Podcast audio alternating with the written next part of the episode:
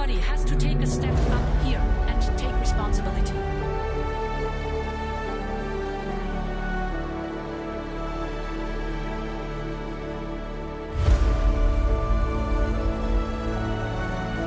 Ciao a tutti, state ascoltando Babin Pareu, benvenuti a questo nuovo episodio, io sono Alessandro e con noi come sempre c'è anche Riccardo e um, ho il piacere oggi di ripresentarvi Francisco Tarin Casado. Classe 91, Francisco uh, è, uno, è, stato anzi, uno studente del Politecnico di Madrid e poi anche del Politecnico di Torino partecipando all'Erasmus, dove ha uh, gareggiato in squadra corse e oggi uh, ricopre un ruolo vitale, diciamo, nel, nel team, come ingegnere nel team uh, della, della, Formula 1 della Honda.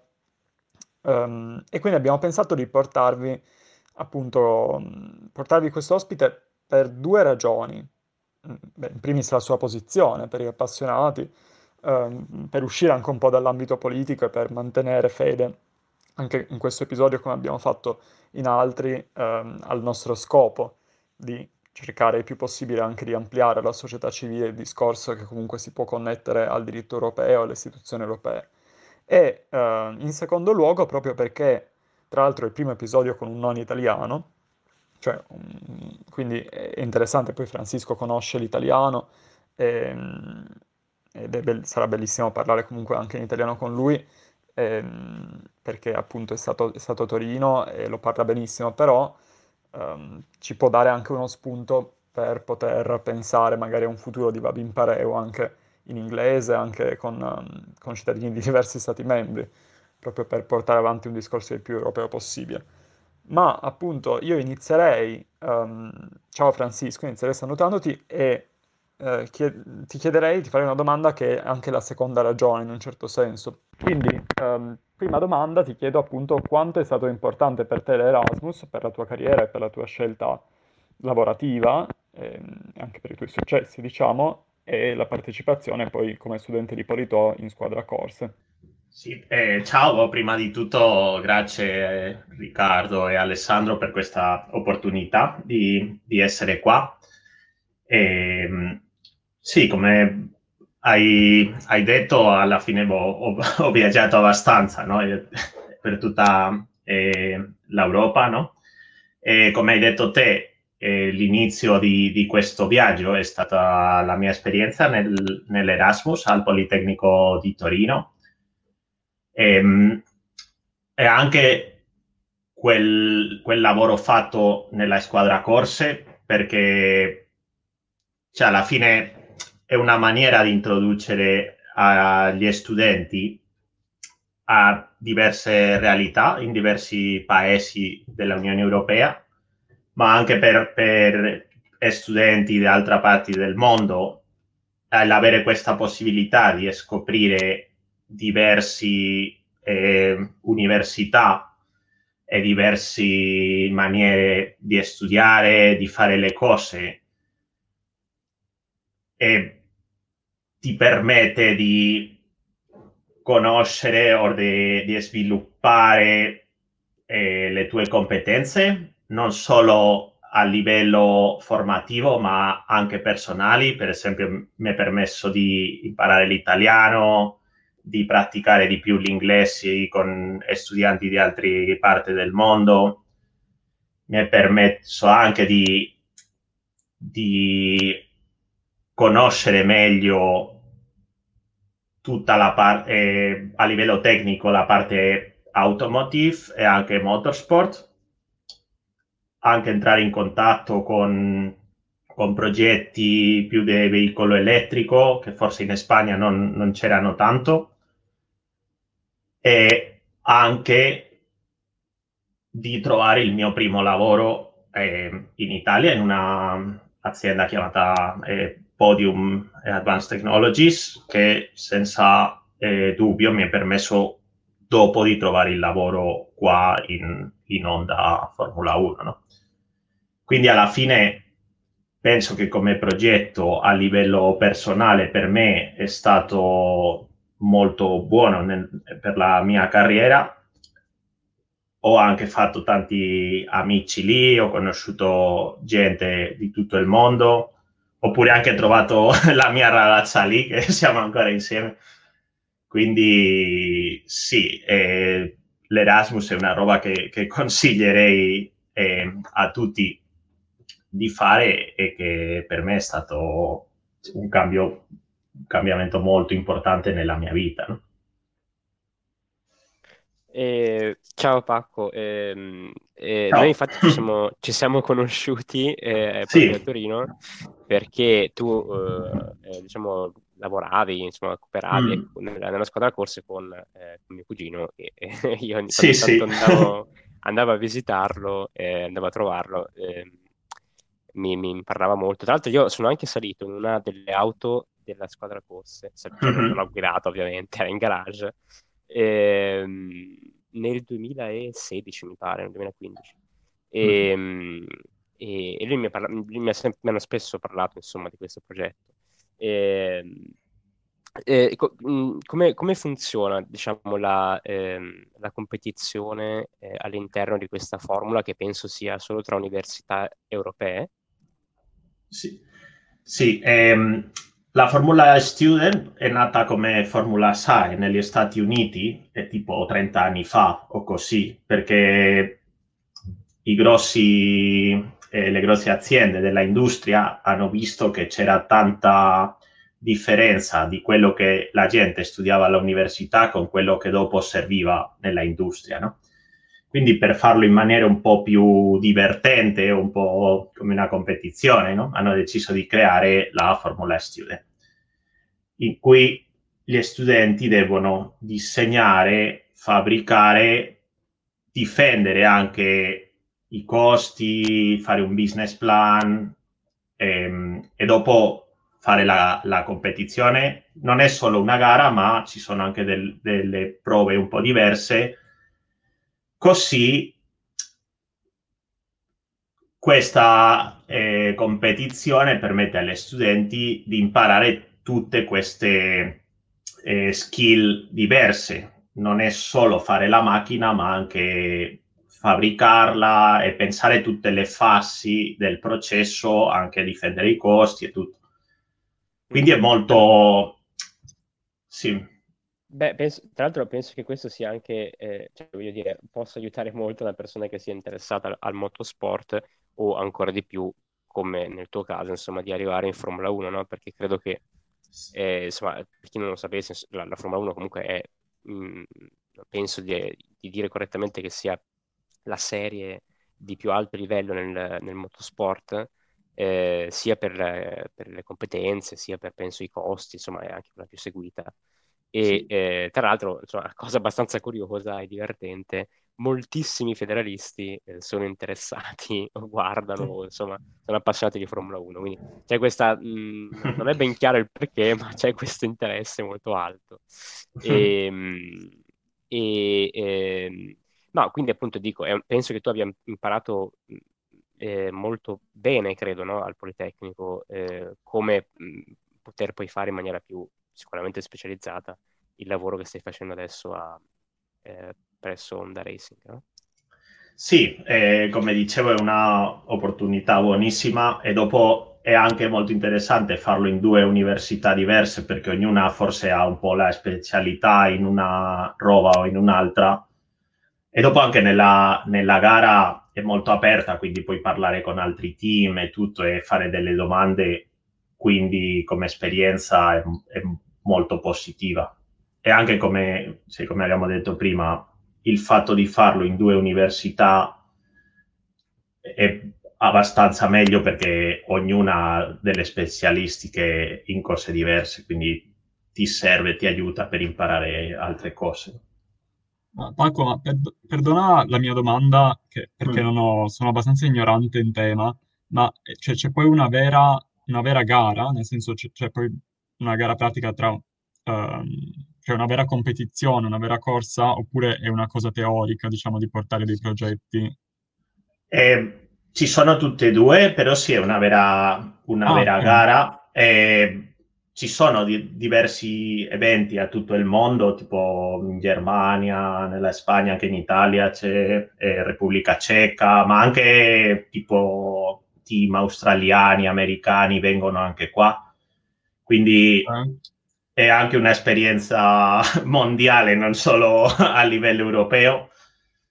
Ehm, Quindi è una competizione aperta a università di tutto il mondo. Sì, certo. Ok. Mhm. E di solito quali sono quelle le università che si piazzano in testa?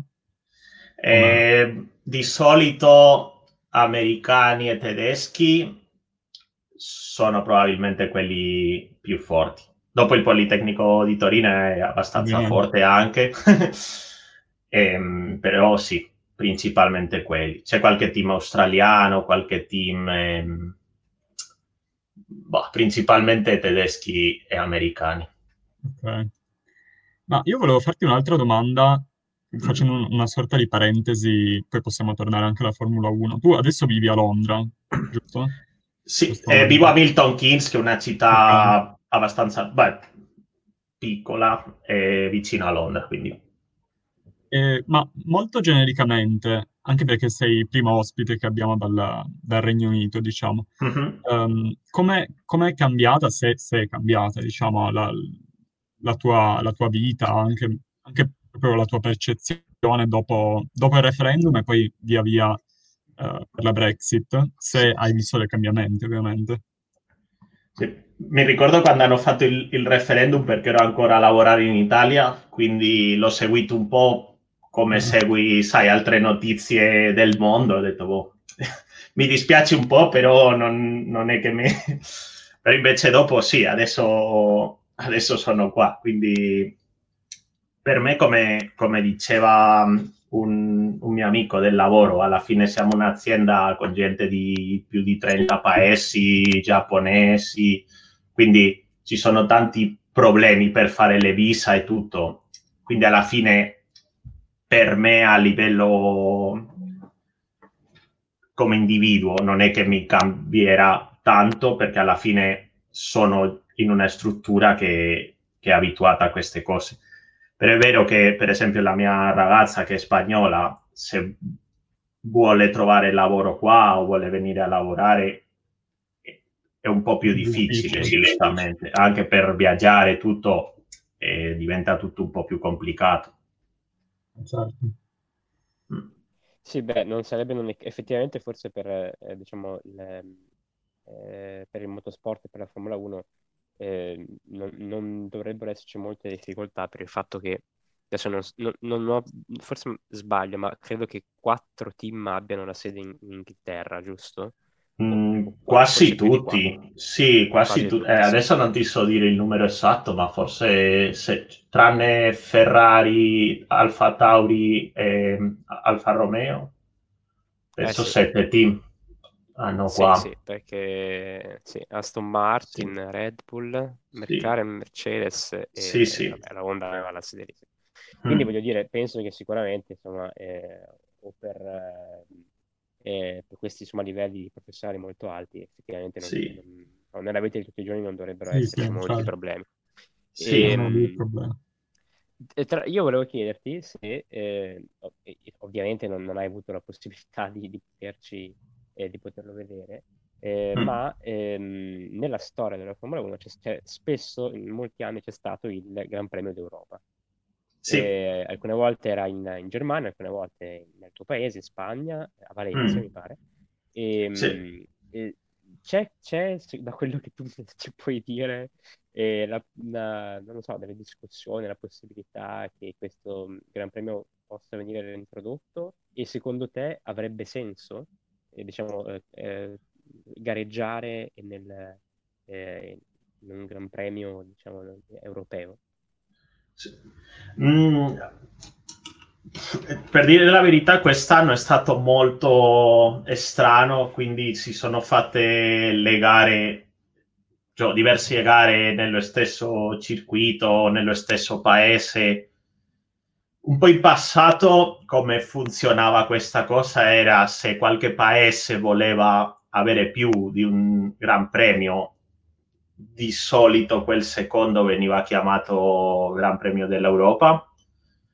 Ehm, quest'anno con, con la Covid ehm, è stato tutto molto diverso, una stagione molto, molto complicata eh, però potrebbe essere che per, per l'anno, bah, non per l'anno prossimo perché è già più o meno confermato eh, tutto il calendario, ma sì, penso che in futuro eh, forse, per dire la verità, non, non so molto bene eh, le motivazioni per cui questo Gran Premio ogni tanto veniva eh, chiamato come Gran Premio dell'Europa.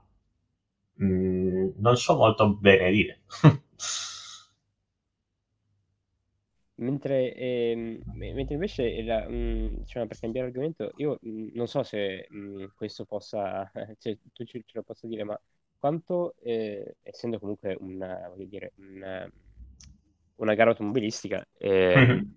anche se sono stati introdotti dei motori eh, ibridi in Formula 1, Mhm.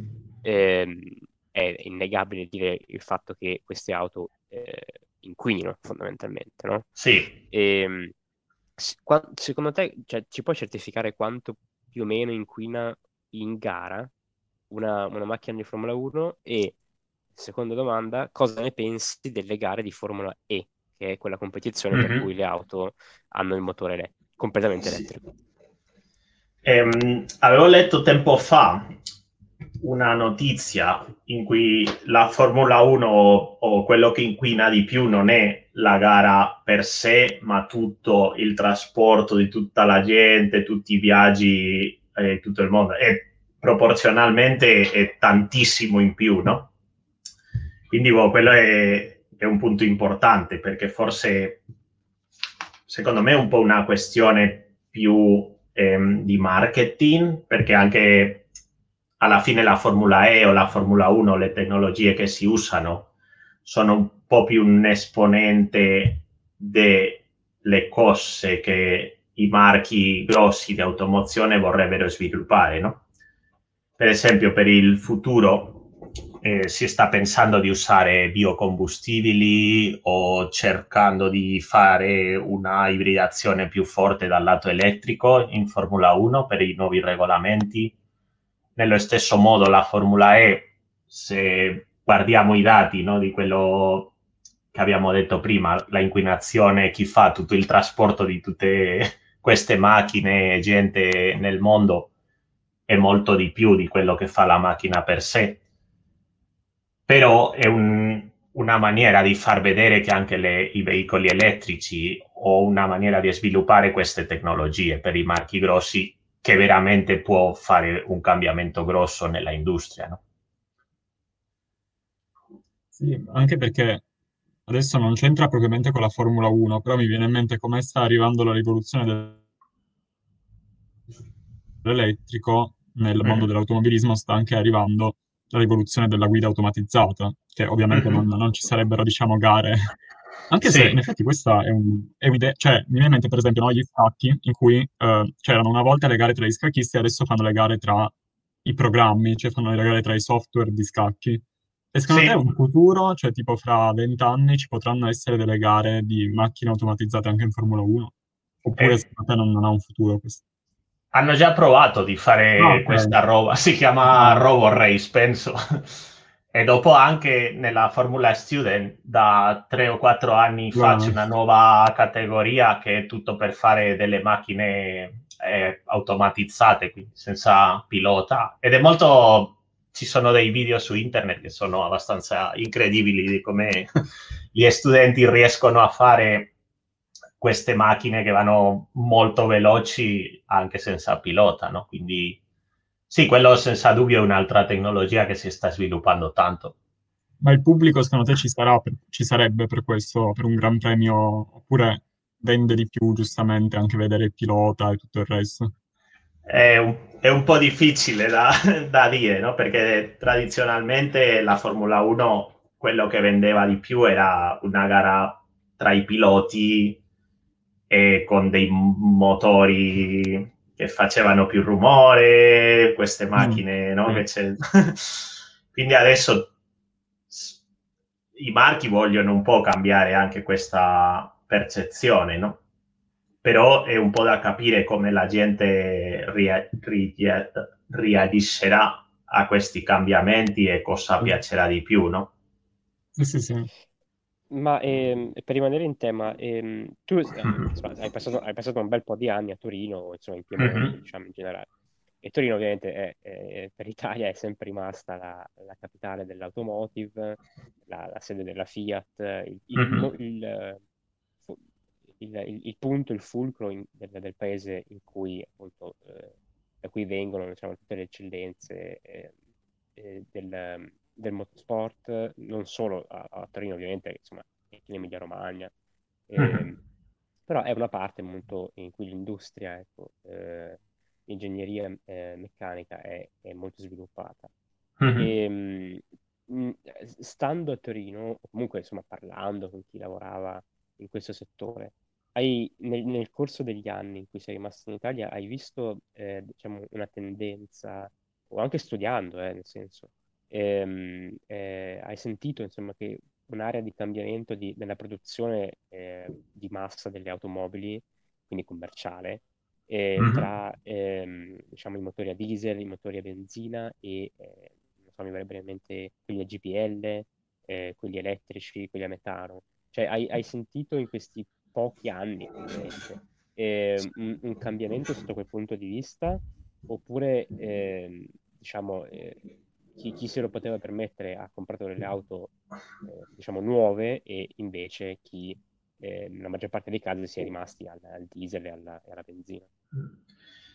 Secondo me c'è una voglia dell'industria di fare questo cambiamento, però è un processo molto difficile, no? Quindi un esempio è quando ero in squadra corse, prima le vetture erano elettriche, erano termiche, c'è stata anche una ibrida, però principalmente termiche, e dall'anno prima che sono arrivato io hanno iniziato a fare questa vettura elettrica.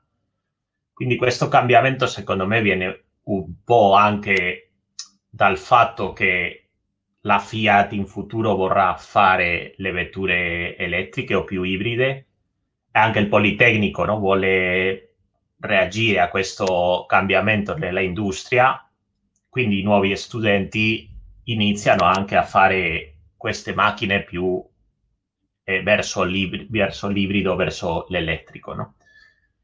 Il problema che vedo io adesso, e per quello nei prossimi anni saranno molto importanti, è che direzione vorrà prendere l'industria dell'automozione, se più verso il puro elettrico, più verso l'ibrido o forse anche qualche tipo di biocombustibile o queste cose, perché il problema alla fine di una macchina elettrica è che quella energia che ti dà la benzina Mhm. la deve dare un'altra cosa, no? Sì. E, e dif- e il problema più grosso è come fare l'accumulo di energia, perché si potrebbe pensare di fare con delle rinnovabili, però in, in qualche maniera devi accumulare quella energia per metterla dopo nella macchina. Quindi quello è un problema grosso. E un altro sono i tempi di ricarica, cose fare con delle batterie vecchie. Quindi ci, ci sono delle grosse difficoltà tecniche che man mano si vanno, si risolvono, si pensano come si potrebbe fare meglio. Però è difficile da dire Cioè, adesso. Sì, anche perché credo che ehm, forse diciamo, investire per l'industria automobilistica sull'elettrico potrebbe essere forse, secondo te, non lo so, questo- magari questo è quello che penso io, è un Mm. buon assist per eh, investire sulle infrastrutture, perché magari penso banalmente alle, ehm, alle, eh, a dove caricare le auto, per esempio, o appunto alla costruzione di batterie più performanti. Mhm. Eh, e cioè- cioè, credo che forse sarebbe, potrebbe essere un buon, appunto, un, un- buon effetto di spillover, tra virgolette, ehm, su, su questo campo, mentre magari sul- sulla bio eh, e sul, su- sul metano, insomma, su altre cose, non, questo non- non andrebbe, non so, non, non- si riuscirebbe a investire altrettanto. eh. Sì, secondo me quello è un punto molto importante perché alla fine le macchine a benzina arrivi, metti benzina nel serbatoio e- ed è fatta, no?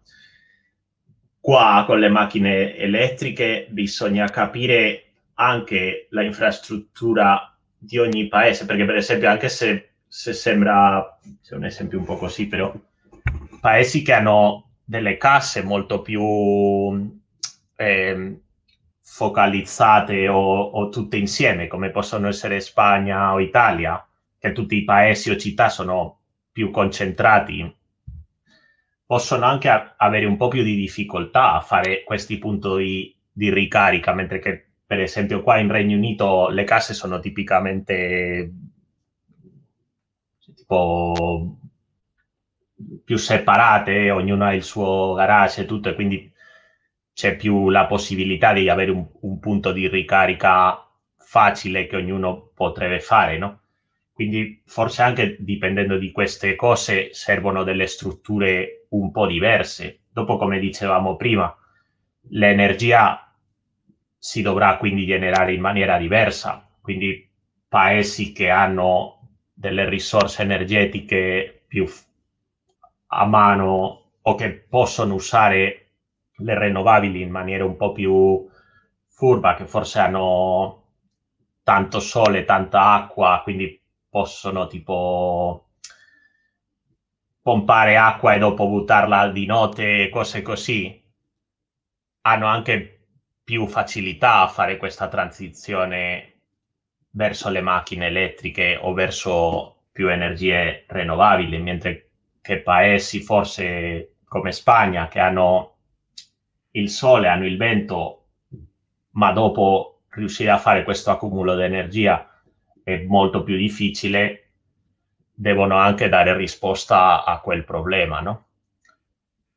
Forse anche, come dicevamo, in una, a livello europeo si potrebbe pensare di fare una soluzione mh, fra tutti i paesi in maniera che sia più semplice per i paesi che hanno più sole o più vento produrre queste energie e per altri paesi cercare di fare un po' l'accumulo di questa energia, no?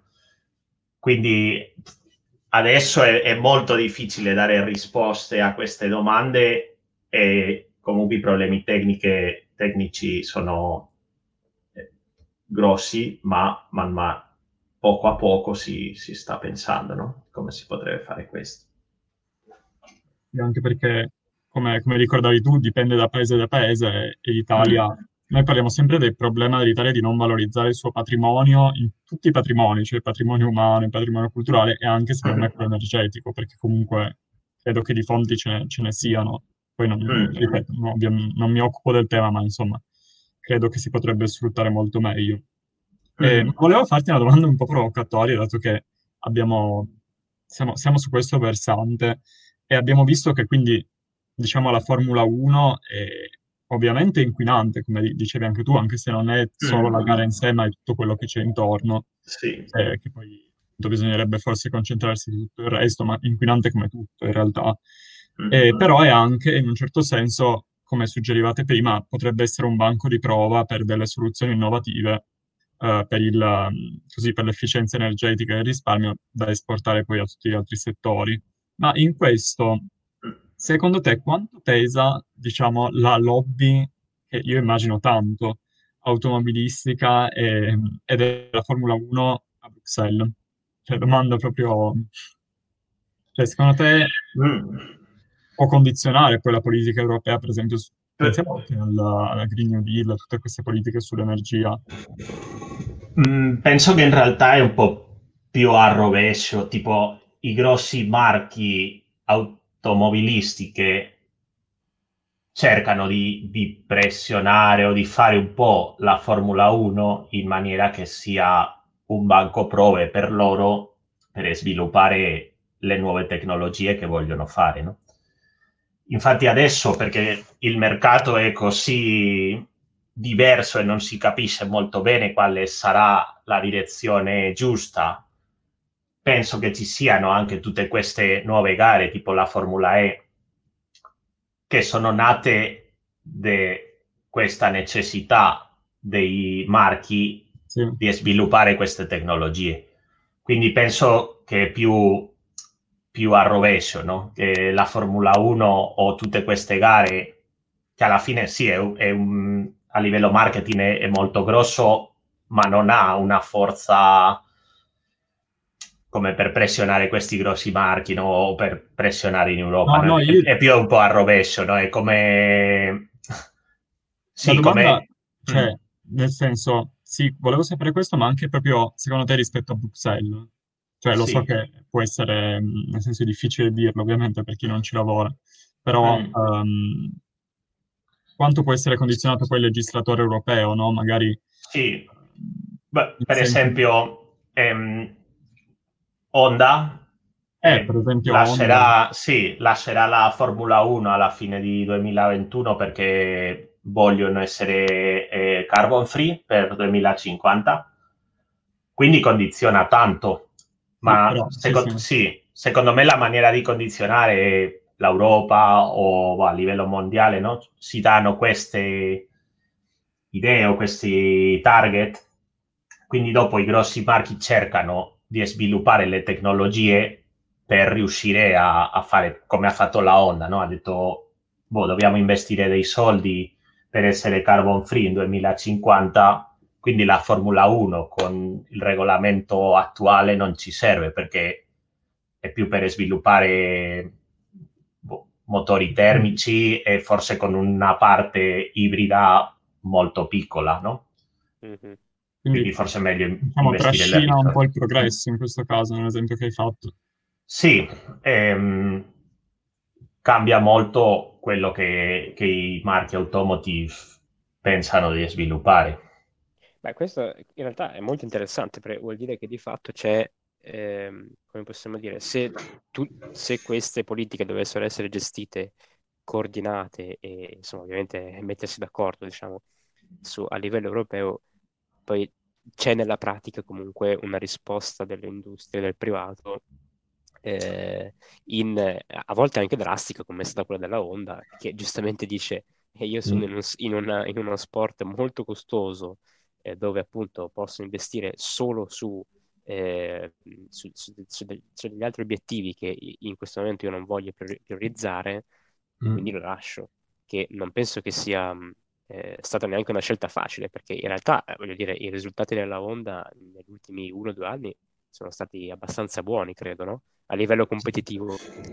Sì, ehm, però alla fine, come dicevamo, la Formula 1 è quasi un banco prove no? per questi grossi marchi. Dopo forse ci sono altre aziende che vogliono entrare in Formula 1 a livello marketing, no? Però per i grossi, tipo per Honda o per grossi marchi dell'automozione, questo viene usato come abbiamo detto, no? per fare un banco prove, quindi se quel banco prove non, non serve più a fare le prove, non ha senso, no? Quindi no, sì, no, è beh, molto certo. importante. certo. Sarebbe, ehm, sarebbe bello se, diciamo, eh, ogni costruttore, beh, sarebbe un po' magari un'utopia, eh, però se ogni casa costruttrice di motori che serve la Formula 1 e diciamo sviluppi, non lo so, insomma, che esista una regola non scritta che investa almeno insomma, un tot del suo budget per magari far competere la casa anche nella Formula E. Magari potrebbe essere una, una cosa sì. divertente.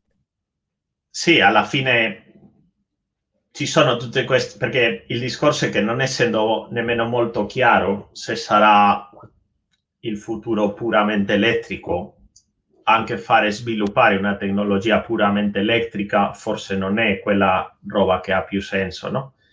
Quindi è per quello che secondo me adesso ci sono tutte queste nuove gare, cambi nel regolamento tipo della Formula 1, perché non è molto chiaro e quindi ogni marchio cercando di, di fare no, questa carbon free o diverse target che, ogni, che ognuno possa avere, cerca di competere in diverse gare che li possono aiutare a sviluppare queste tecnologie, no?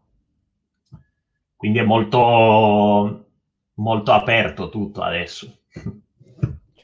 Sì, sì, poi è stato anche un anno, diciamo, piuttosto complicato in cui forse, sì. credo, eh, la maggior parte dei, dei progetti o delle, insomma, degli sviluppi tecnologici si ritarderà, no? Credo. Mm. Sì, quello eh, sarà anche così per noi. È stato molto complicato tutto. No, beh, sicuramente. Tipo, per esempio, non so, eh, non so se tu sia mai, sei, sei- sei andato quest'anno in- in a qualche gara? Quest'anno no, sono andato l'anno scorso alle prime gare con Toro Rosso e Ok. quest'anno sono andato a fare dei test a Barcellona. Ah, Però inizio, comunque mm, a inizio anno, quindi.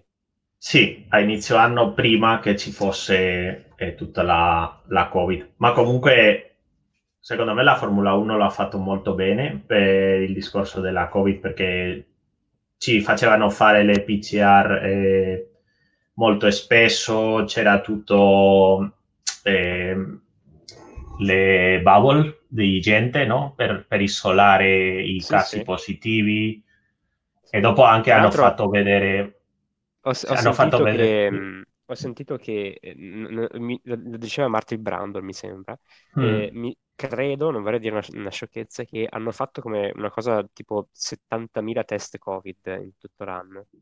sì, Ehm, e- perché giu- giustamente dovevano farli a tutti quelli che mm. entravano ogni giorno. Sì, ehm, anche per i riservi. Io quest'anno avrò fatto forse 20 o 25 test perché ero riserva di quelli che andavano in pista. Quindi Ah, se ecco, qualcuno viene testato positivo, andavo io, no? Quindi, ok. Ma secondo me l'hanno fatto molto bene perché hanno anche fatto vedere che si può continuare a gareggiare, a fare vita più o meno normale, però sempre con tutte queste eh, misure Certo. addizionali e, e non mettendo nessuno a rischio di, No, no, questo è vero, devo dire niente. che Quindi, hanno, hanno mm, investito, penso, anche molti soldi, e- sì. però devo dire che in tutte le immagini che si sono viste, eh, tutti avevano sempre la mascherina, tutti erano sempre col Mm, test, e forse eh, potremmo dire che eh, qualche governo diciamo, potrebbe prendere spunto da- da- dalle decisioni della FIA, perché alla fine sì. effettivamente l'unico l'unico modo per capire se eh, le persone hanno o meno questo benedetto virus è testarle tanto, tanto, tanto e Mhm. fargli sempre mettere la mascherina e insomma sperare che tutto vada per il meglio, o in ogni caso isolarli Mm. avendo appunto dei test ogni giorno eh, in modo che eh, non, ehm, insomma, non, non- non creino eh, dei, dei- delle- dei contagi, dei numeri di contagio molto più alti. Quindi sicuramente è stato un Sì. esempio. Sì, secondo me hanno fatto un lavoro buonissimo con queste cose. Ma eh, senti, ehm, diciamo, io sono uno degli, realtà, uno appunto dei federalisti che è appassionato anche di Formula 1 e mh, volevo chiederti un paio di domande, ne avrei tante, però ehm, non- la prima che- di cui forse sono più curioso è ehm, chi è, eh, non so quanti ne avrei conosciuti, diciamo, ma chi è secondo te il pilota più simpatico proprio durante il weekend di gara? Cioè quello che fa la battuta, quello che magari, che ne so, va a salutare il team eh, dell'altra squadra, non lo so, boh.